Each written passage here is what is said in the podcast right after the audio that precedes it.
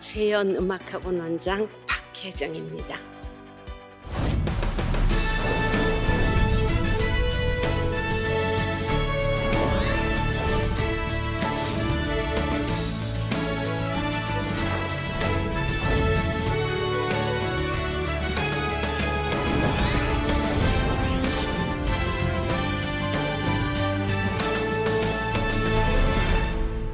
하나님의 순종의 나눔에 대해서 오늘 같이 같은 시간에 나눠보겠는데요. 우리 하나님은 제게는 기적이세요. 그 기적의 하나님을 먼저 소개해 드리겠습니다. 유럽의 어떤 신학자가 매번 강의 시간마다 기적에 대해서만 강의를 하시는 거예요. 그러니까 신학생들이 교수님, 이제 성경을 좀 풀어주세요. 우리는 나가서 성경을 가르쳐야 하고 전해야 되는데 그렇게 기적만 얘기하시면 저희들이 조금 실력이 딸린다고 생각이 들었겠죠. 그러니까 그 교수님이 하신 말씀이 창세기 1장 1절부터 마지막 절까지가 기적이라고 그러신 거예요. 그래서 제가 한번 다시 성경을 읽어봤어요. 아, 말씀으로 천지를 창조하신 일이 기적이구나. 마지막 절에 내가 천국을 가는 것도 기적이에요. 그때부터 모든 사람에게 하나님을 소개할 때 예전에는 이랬어요. 하나님은 복이십니다. 복 받으려고 교회를 오잖아요. 근데 오늘도 열차에서 만나서 저하고 두 시간을 얘기하시는 분이 있는데 엄청 많이 아프시더라고요. 자긴 안 나을 거래요. 아, 이분을 지금 만나게 하셨구나. 두 시간 동안 그 기적의 하나님을 강의를 이미 하고 왔어요. 당신이 내려갈 때 이 하나님을 믿으세요. 나을 겁니다. 이렇게 하고 기적의 하나님을 오면서부터 소개를 드렸네요. 우리 하나님은 저에게는 어떻게 만나게 되냐면 저희 외삼촌이 이북에서 월남을 하셨어요. 목회를 하시거든요. 어, 혼자 오셨어요. 목회를 하시기 위해서 저희 어머니도 이제 그 뒤에 두 남매뿐이신데 내려왔는데 이 넓은 남한에서 어떻게 만나요? 근데 기적같이 길에서 만나요. 저희 아버님이 연세대학교를 다니셔서 그 사택에서 저희가 살았어요. 거기서 두 정거장쯤 떨어진 곳에서 저희 외삼촌이 목회를 하고 계시는 거예요. 그래서 저는 자연스럽게 교회를 다니게 됐어요. 근데 저희 어머니는 오빠가 목사님인데도 교회를 안 가는 거예요. 저희 아버지도 안 가고 우리 식구 아무도 안 다녀요. 근데 저는 왜 갔을까요? 교회는 너무 좋은 곳이에요. 교회를 가면 용돈도 주세요. 교회만 가면 학용품도 주세요. 또 모든 사람들이 목사님 축하니까 너무 예뻐해 주시는 거예요. 저에게 교회는 저에게 하나님은 그런 분이셨어요. 뭐든지 주시는 분. 교회만 가면 언제든지 행복하고 따뜻한 곳. 이렇게 잘 유년기를 보내고 있었는데 저에게도 어려움이 겹쳐요. 저희 아버님이 연세대학교를 그만두시고 사업을 하시고 직장 생활도 해보시고 이렇게 하면서 모든 것이 어려워졌어요. 부도가 나서 동생이 제 밑으로 다섯이 있는데 그 아이를 공부하는 아이들을 저한테 맡겨놓으시고 내가 콧자리를 잡고 오겠다고 한 곳이 울산이에요. 그곳에서 직장 생활을 하시다가 부도가 나신 거예요. 근데 20대에 동생 다섯을 공부시키며 살 수 있는 일이 그 시대에는 없어요. 그런 일이. 그러니까 아주 착하고 멋진 청년하고 결혼을 해요. 그 다음 해에 제가 아들을 낳아요. 그러니까는 남편까지 여덟 식구가 됐죠. 근데 이 남편이 군대를 안 갔다 왔어요. 나는 다섯 식구를 살리려고 결혼을 했는데 여덟 식구가 됐는데 거기에 갓난아기까지 생긴 거예요. 도대체가 살아갈 수 있는 방법이 없어요. 이 남편이 그냥 군에 가면 좋겠는데 예전에 방위를 쓰는 거 아세요? 3년간 이렇게 근무를 하러 나가요. 그러니까 제가 이 생활을 여덟 식구 생활을 갓난아기를 데리고 할 수 있는 방법이 없어서 아마 사람이 할 수 있는 일은 다 해본 것 같아요. 조개도 해보고 행상도 해보고 그런데 그때 나에게 하나님은 너무 좋은 분이잖아요. 매일 기도를 하는 거예요. 하나님, 저 도와주세요. 저 어떻게 해주세요. 처음에는 많이 도와주세요 하다가 점점점 기도가 줄어요. 쌀 한 가마니만 주세요. 근데 그 기도조차도 안 들어주시는 거예요. 그래서 제가 너무 이 하나님 괘씸한 거예요. 그래서 교회를 찾아가서 교회 문을 탁 열고 나는 다시는 교회를 안 오겠다. 참 좋으신 분인 줄 알았는데 이렇게 응답이 없으니까 너무 서운해서 나는 교회를 다닐 시간에 살아내야 됐어요. 노력해야 됐고. 근데 그 3년 세월이 지금 생각해 보니까 참 짧았어요. 근데 그때는 어떻게 그렇게 길었을까요? 아침에 여덟 식구를 먹이면 저녁거리가 없어요. 그게 때거리가 없 다라는 것이 어떤 건지를 그때 알게 하신 것이 제가 평생을 하나님께 순종하고 나눌 수 있었던 비결이에요. 동네에 이렇게 거린이 있는데 그 거린을 보고 그 사람이 굶는 게 어떤 것인지를 알게 되는 거예요. 저는 서울에서 조금 유복하게 살아서 그런 사람들 옆에는 가기 싫어요. 가난한 사람들 옆에는 냄새나고 싫잖아요.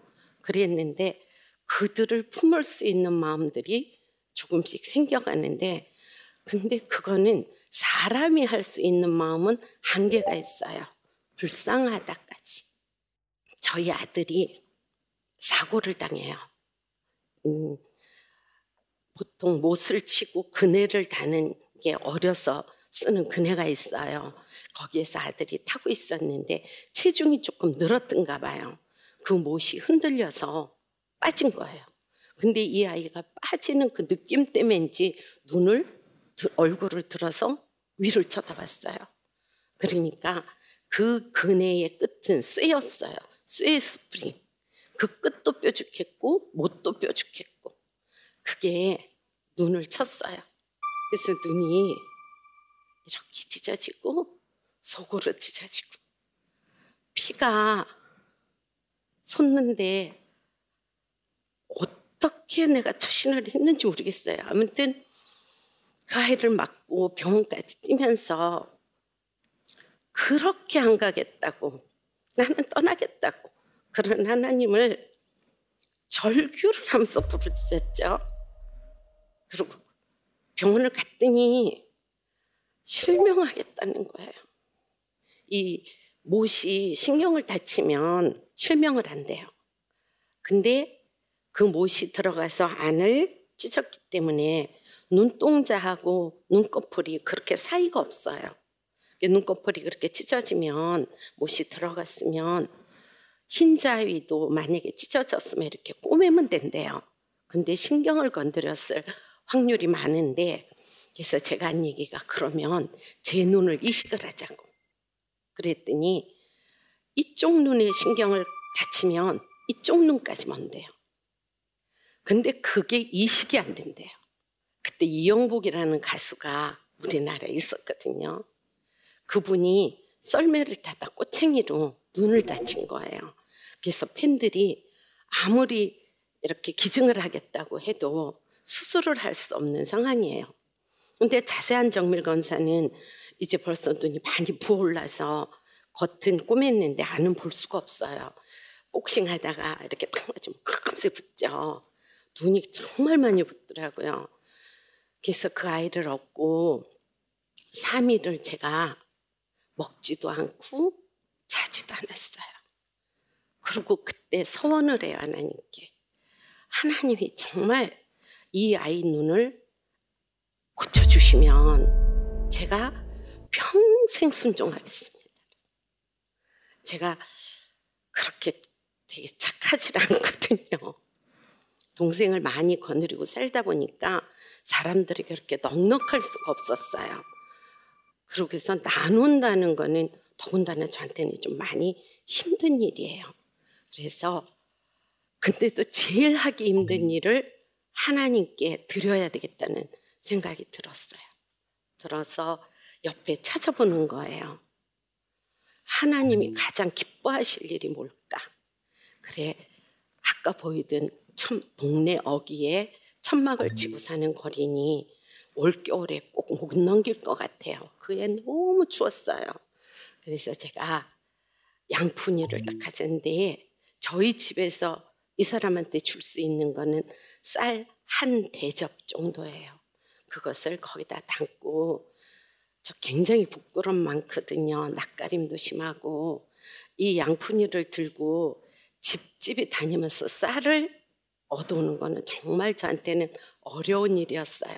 근데 한 집 한 집 다 찾아갔어요. 저 사람이 올겨울을 못 넘길 것 같으니까 조금 나누자고. 근데 거기에서 기적이 일어나는 거예요. 한 바가지를 주시는 분, 털실을 주시는 분, 옷을 주시는 분, 이렇게 많은 사람들이 이렇게 도와주는 걸 봤어요. 내가 작은 것을 어떻게 갖다 줄까 싶어서 조금 도와주세요 했는데 그것은 엄청난 일을 제가 본 거예요. 시작만 하면 되는구나. 근데 그때는 그렇게까지 못 느꼈고요. 나중에 알았던 게 무조건 내가 시작하시면 이루시는 거는 하나님이시고 나는 거를 나중에 알았고 그때는 어떻게든 하나님한테 잘 보이고 싶었어요. 그리고 이 아들이 이제 눈이 조금 가라앉아서 병원을 갔거든요. 그때 처음으로 기적이라는 그 단어를 제가 들어요. 제가 이렇게 살면서 기적이라는 단어를 들은 적이 없었던 것 같아요. 그때 의사가 보더니 이런 기적이 있을 수가 있을까? 눈이 조금의 기수도 없대요. 근데 이쪽 거풀은 찢어져서 꼬매야 되거든요. 그럼 못이 들어갔는데 어떻게 한쪽은 하나도 안 건드리고 한쪽은 찢어지냐고요. 근데 못 꼬맨대요. 이렇게 꼬매면 눈동자가 기스가 나기 때문에. 근데 정밀 검사는 조금 더 두고 봐야 된다고 해서 그때부터 계속 병원을 안과만 보이면 가는 거예요.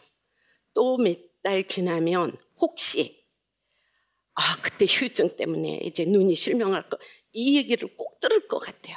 그래서 계속 시간만 나면 또 가고 또 가고 이렇게 다니게 됐어요.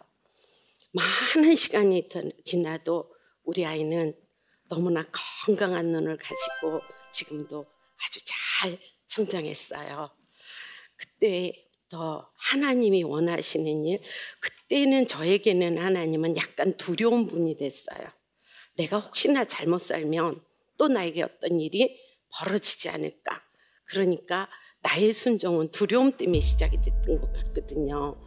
그러면서도 고아원을 또 가서 아이들을 데려다가 제가 이제 섬기는 거예요. 예전 고아원은 가보면 학교 폐교 이런 데서 살아요. 그래서 마룻바닥에서 자고 창문에 바람은 그냥 들어오고 아이들은 형편없이 트고 굶주리고 김치만 먹고 그러니까 제가 한 아이들을 한 다섯 명쯤 데려다가 집에 와서 씻기고 먹이고 해서 그 고원에 다시 아이들을 데려다 주는 사업을 하는데 그때 아이들이 가면 제 저를 붙드는 아이들이 있어요. 다음에는 저좀 데려가세요. 근데 제가 여력이 그렇게 많은 아이들을 데리고 올 수가 없어요. 하나님 말씀에 너희 안에 이 마음을 품으라. 곧 그리스도 예수의 마음이니 저의 마음은 인색해요. 그래서 내 동생들 조금 더 먹여야 되고 내 아이 조금 더 해야 되지 남에게 이렇게 넉넉하게 할 수 있는 마음이 없는데 어느 순간에 하나님 앞에 내가 철저하게 순종하겠다고 고백한 날부터 예수님의 마음이 제 안에 들어오신 거예요. 들어와서 항상 두 마음이 같이 움직여요. 약간 인색한 마음이 들어왔다가 또 그렇게 베풀면서 너무 행복한 마음이 드는 거예요. 그 고아원 아이들을 다섯 명을 섬겼는데 제가 교회에다가 그 아이들이 나를 붙들고 갈 때마다 너무 이렇게 나 좀 데려가세요. 그렇게 한다고 그랬더니 전 교인이 그때 교인이 100명이었어요. 고아원도 100명인데요. 그러니까 교회에서 그럼 우리가 다 같이 해보자. 그래서 그 100명을 다 데리고 와요. 저희 교회에. 데리고 와서 집집이 다 아이들을 데리고 갔는데 저희 동네 가운데 목욕탕이 있었어요. 고아원 애들 이가 엄청 많아요. 그러니까 집으로 아무도 안 데리고 가고 다 목욕탕으로 먼저 데리고 간 거예요. 다 씻기고 준비한 새 옷들을 입히고 데리고 가서 같이 자고 그 다음이 주일이었어요. 주, 주일날 교회 와 보니까 목사님이 전부 다 털잠바를 다 준비하셔가지고 같이 다 예배를 드리는데 내가 본 모습 중에서 가장 아름다웠던 모습이었던 것 같아요. 그 뒤에 이런 말씀을 본 거예요. 내가 비천에 처할 줄도 알고 풍부에 처할 줄도 알았던 것은 하나님께서 능력 주시는 자 안에서 모든 것을 할 수 있게 함이라. 저에게 그 비천에 처했던 그 시간은 제 인생 전체에서 가장 귀하고 아름답고 소중한 시간이었어요. 그렇게 살아가면서 또 하나님 일들을 찾아서 하는 거예요. 네? 항상 어떤 것을 하면 음, 하나님 기뻐하실까? 어떤 일을 하면 될까? 이렇게 찾아보는데 성경에 이런 말씀이 있어요. 음, 오병이어의 기적 아시죠? 저도 오래도록 오병이어의 기적 이러면 예수님이 행하신 기적을 얘기해요. 아, 많이 먹이고 많이 남았어요. 그래서 많이 먹이고 많이 남은 예수님의 기적 그렇게 생각이 들었는데 어느 날 성경 말씀을 읽다 보니까 너희가 줘라 이러시는 거예요. 너희가 줘라. 그때 그 광야에 제자들이 없다고 했어요. 예수님께 이 많은 무리를 먹일 것이 없다. 이런데 예수님이 똑바게 이렇게 말하세요. 너희가 먹을 것을 줘라. 분명히 아무것도 없는 걸 아시는데 그 다음에 또 요한복음을 찾아보면 사복음서 중에서 두 군데가 그 대목이 나와요. 거기는 가보셨는지 모르겠지만 떡을 살 곳인 지금같이 그런 곳이 아니죠. 그냥 광야니까. 근데 예수님께서 또 그렇게 말씀하세요. 이들을 어떻게 사서 먹일래? 그런데 예수님은 이미 아시는 거예요. 우리가 어떻게 알지. 그래서 그때도 빌립을 시험하고자 하시더라. 이렇게 써놓으셨어요. 그때부터 저희 제 생각이 내가 무엇을 다 하려고 하지 않으면 돼요. 그냥 시작만 하니까 하나님이 다 이루시더라고요. 옆에 보이는 어려운 애들은 그냥 공부를 시켜줘요. 그러다가 아주 재주가 있는 애를 하나 만나요. 어떻게 이렇게 피아노를 잘 치죠? 근데 해보자는 생각이 들어. 길을 데리고 독일을 가요. 가서 캠프도 갔다 오고 또 길을 다리고 서울을 다녀요. 우리나라에서 제일 좋은 대학을 갔어요. 이제 이번에 대학원을 졸업해요. 올해 걔를 만나서 가르친 게 다섯 살이었고 지금 나이가 많죠. 대학을 보내는 날 그 학생을 앉혀놓고 이런 말을 했어요. 내가 너를 가르치는데 얼마가 들었는지 알아? 항상 내가 서울을 데리고 갔고 레슨비를 내가 내고 대회를 가면 대회비를 내주고 이렇게 했으니까 저 아이들 저 아들 키우는 것보다 돈이 더 많이 들었거든요. 그런데 나한테 절대 오지 마. 내가 오늘 이것을 탕감해 줄게. 그 대신 이 땅에서 빚진 자가 되면 안 된단다.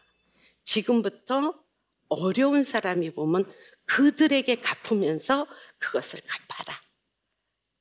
그 아이가 지금도 정말 명절에 안 와요. 근데 연락이 항상 오고 하면서 꼭히 저같이 살겠다고 이야기를 해요. 이것이 순종의 비결이었어요. 내가 했더니 전염이 되어서 나가는 거예요. 제가 했더니 전교인이 시작했잖아요. 이제 울산이 잘 사는 도시가 돼서 고아원을 각 큰 공장에서 다 정리 도와주게 돼서 저희는 이제 또 다른 일을 찾아서 순종을 하게 돼요. 항상 하나님이 원하시는 일이 무엇일까 생각해 보면서 그분 일을 찾아서 이렇게 하면서 순종을 해왔던 것 같아요. 한 번은 이런 얘기도 들었어요. 권사님은 착한 척 하신대요. 그래서 나 정말로 착한 척 하는 거야. 나 원래 착하지가 않아.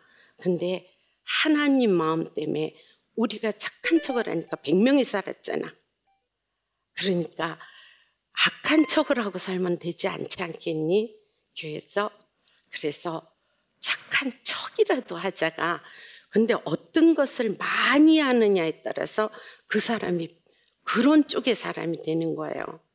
계속 그 일을 나누니까 어느 순간에 마음이 예수님 마음이 제 안에 들어와 계시는 거예요. 그래서 예수님 마음을 안고 살아가는 저희가 되곤 했죠. 학생들도 가르치고 하면서 그런 얘기를 해줘요. 왜 사니? 이렇게 물어봐요. 왜 사니? 어렵잖아요. 나라를 위해 살아라. 그 다음에 그러면서 우리나라가 어떻게 섰는지를 막 얘기해 줘요. 그 다음에 두 번째로 부모하고 선생님께 존경해라. 그리고 세 번째로 옆에 사람을 꼭 도와라. 친구를 또 누구든 싸우지 마라. 꼭 도와라. 이것을 못하면 우리 학원에 있을 자격이 없는 거예요. 그렇게 아이들을 가르치면서 저는 순종의 증인이 돼가고 있거든요. 근데 왜 이렇게 제가 하나님께 순종을 하게 됐을까요? 아까 아들의 사고만은 아니에요. 제가 마음이 살짝 해이해지면 저희 아버님이 폐암이 걸리셨어요. 근데 말기 두 달밖에 못 사신다고 그래서 임종을 저가 지키려고 저희 집에 오셨어요. 그때는 이미 산소호흡기를 끼시고 얼굴은 흑빛이고 진통제가 있어야 되고 숨도 못 쉬셔요. 물도 못 넘기셔요. 아, 천국은 가셔야 되는데 그때까지 예수님이 영접을 안 하셔서 한 번만 예배를 드리러 가자고 부흥회 하는 곳에 딱 한 번을 가요. 근데 기도를 받았게요. 아니요. 예배만 참석했어요. 맨 앞자리에 누워 계셨어요.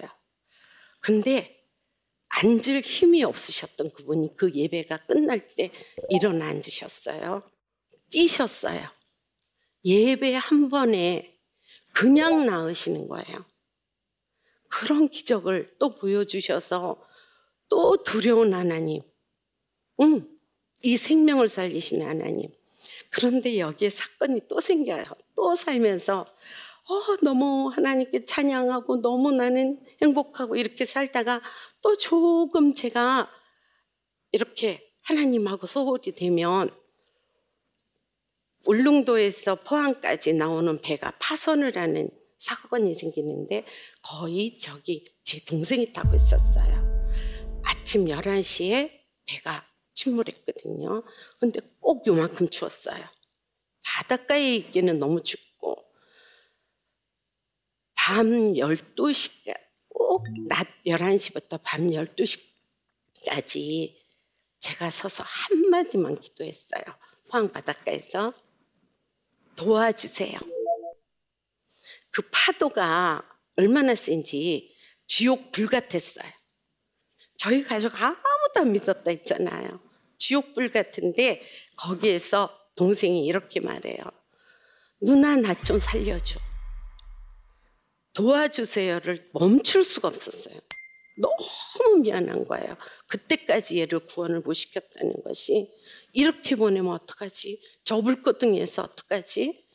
도와주세요, 도와주세요. 그게 12시인지 어떻게 알았냐면요. 전화를 받게 돼요. 저희 어머니가 실신하실 것 같아서 그 포항에 저희 동생 집이거든요. 그 방문을 딱 여는데 벨이 울려요. 그때 시간을 보니까 밤 12시인데 동생이 파도에 떠밀려서 바닷가에 나왔다는 거예요. 포항 설림병원으로 저희가 갔는데 3시간 이상이면 동사를 하기 때문에 살아있을 가능성이 없다는 방송을 수도 없이 들었어요, 제가. 가시라고. 그랬다 내일 파도가 잔잔하면 오라고 그러면 헬기도 뜨고 전부 다 구조 작업을 하겠다고. 그걸 끊임없이 들었던데 지금 살아서 나왔다? 이건 아닌 것 같아요. 그래서 영안실로 가봤어요. 근데 아직 아무도 온 사람이 없대요. 근데 어디서 앰뷸런스 소리가 막 들리는 거예요. 제 동생이 살아서 나왔어요. 13시간 동안 그 추위에, 그 파도에 손톱이 다 빠졌어요. 파도가 얼마나 쳤는지 이 살결이 멍이 다 들어서 나중에 보니까 허물을 벗더라고요. 그 아이가 내가 5분만 그 기도를 멈췄으면 어떻게 됐을까 생각을 해보는 그 마지막 그 바닷가에 닿을 때까지가 밤 12시였는데 내가 5분만 멈췄으면 정말 살 수 있었을까? 이런 생각이 들었어요. 근데 왜 하나님은 이런 기적들을 저한테 보여주시고 죽어가는 애는 왜 살려주시고 우리 아버님은 왜 살려주셨을까요? 그거는 저를 증인 삼으시려고요. 그 뒤부터는 누구에게나 저 소극적이고 소심하고 겁 많고 수직고 이랬거든요. 하나님을 이렇게 담대하게 전하는 일은 할 수 없는 사람이었어요. 근데 하나님께서 정말 이스라엘을 회개하게 하시고 죄사해 주시고 저를 회개하고 제사해 주시고 정말 우리 구주를 임금 삼아 주시더니 이 일의 증인으로 저를 삼으셔서 제가 얼마나 담대하고 어디든지 가고 저희 학원 애기들이 거의 한 200명 가까이 되면 한 번에 100명씩 전도가 돼요. 그렇게 전도를 해놓고는 거기에다 경품을 걸어요. 아주 예쁜 장난 자전거를 세다 놓고 너희 중에 또 전도를 해오면 이걸 상품으로 줄 거야. 그러면 전도를 누가 하러 다니는지 아세요? 걔들이 안 가고 엄마들이 놀이터에 가보면 엄마들이 전도를 해가지고 엄마들이 손에 손을 잡고 우리 애 오늘 다섯 명이요. 너무나 교회가 가득 차는 거예요. 하나님께서 나를 증인 삼으시려고 그 기적들을 보여주시고 그 소심하고 부끄럼 많은 저를 이렇게 담대하게 하나님을 증거하는 자리에 세워주시고 제가 순종할 수밖에 없고 언제나 하나님 앞에 부르면 쫓아갈 수밖에 없는 사람이 되었답니다. 하나님은 저에게는 언제나 어떤 분이냐면 그분은 저에게 참으로 좋으신 분이세요.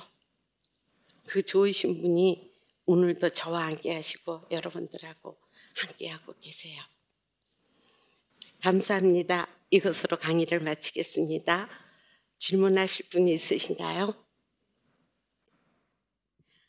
어, 삶에서 어, 선교적 마인드를 어린 아이들한테 적용시켜 주고 싶은데 좋은 방법이 있을까요?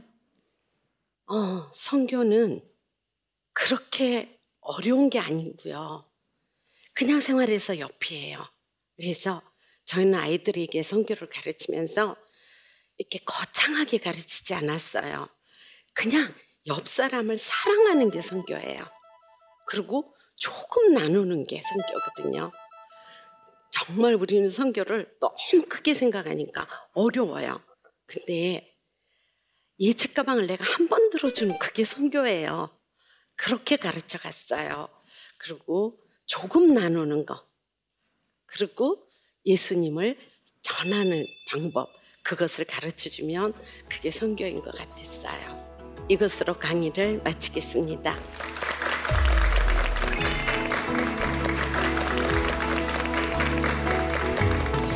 순종의 나눔에 대해서 나눠보겠는데요. 너희 안에 이 마음을 품으라. 곧 그리스도 예수의 마음이니 내가 철저하게 순종하겠다고 고백한 날부터 예수님의 마음이 제 안에 들어오신 거예요. 내가 작은 것을 어떻게 갖다 줄까 싶어서 도와주세요 했는데 그것은 엄청난 일을 제가 본 거예요. 내가 무엇을 다 하려고 하지 않으면 돼요. 그냥 시작만 하니까 하나님이 다 이루시더라고요. 옆에 사람을 꼭 도와라. 친구를. 또 누구든 싸우지 마라. 꼭 도와라. 옆 사람을 사랑하는 게 선교예요.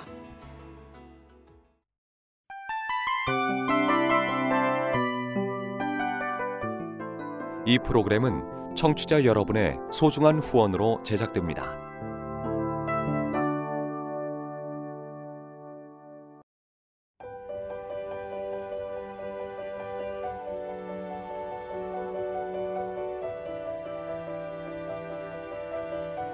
세상에는 수많은 교회들이 있지만 더 깊이 있는 말씀 강해를 찾기 위해 크기로만 교회를 선정하지 않습니다. 보다 좋은 영적 콘텐츠를 더 많이 나누기 위해 방송비를 받지 않습니다. 1년 365일 복음만 전하고 싶어서 우리는 광고를 하지 않습니다. 온누리의 복음을 땅끝까지 CGN TV와 함께 땅끝 선교사가 되주세요.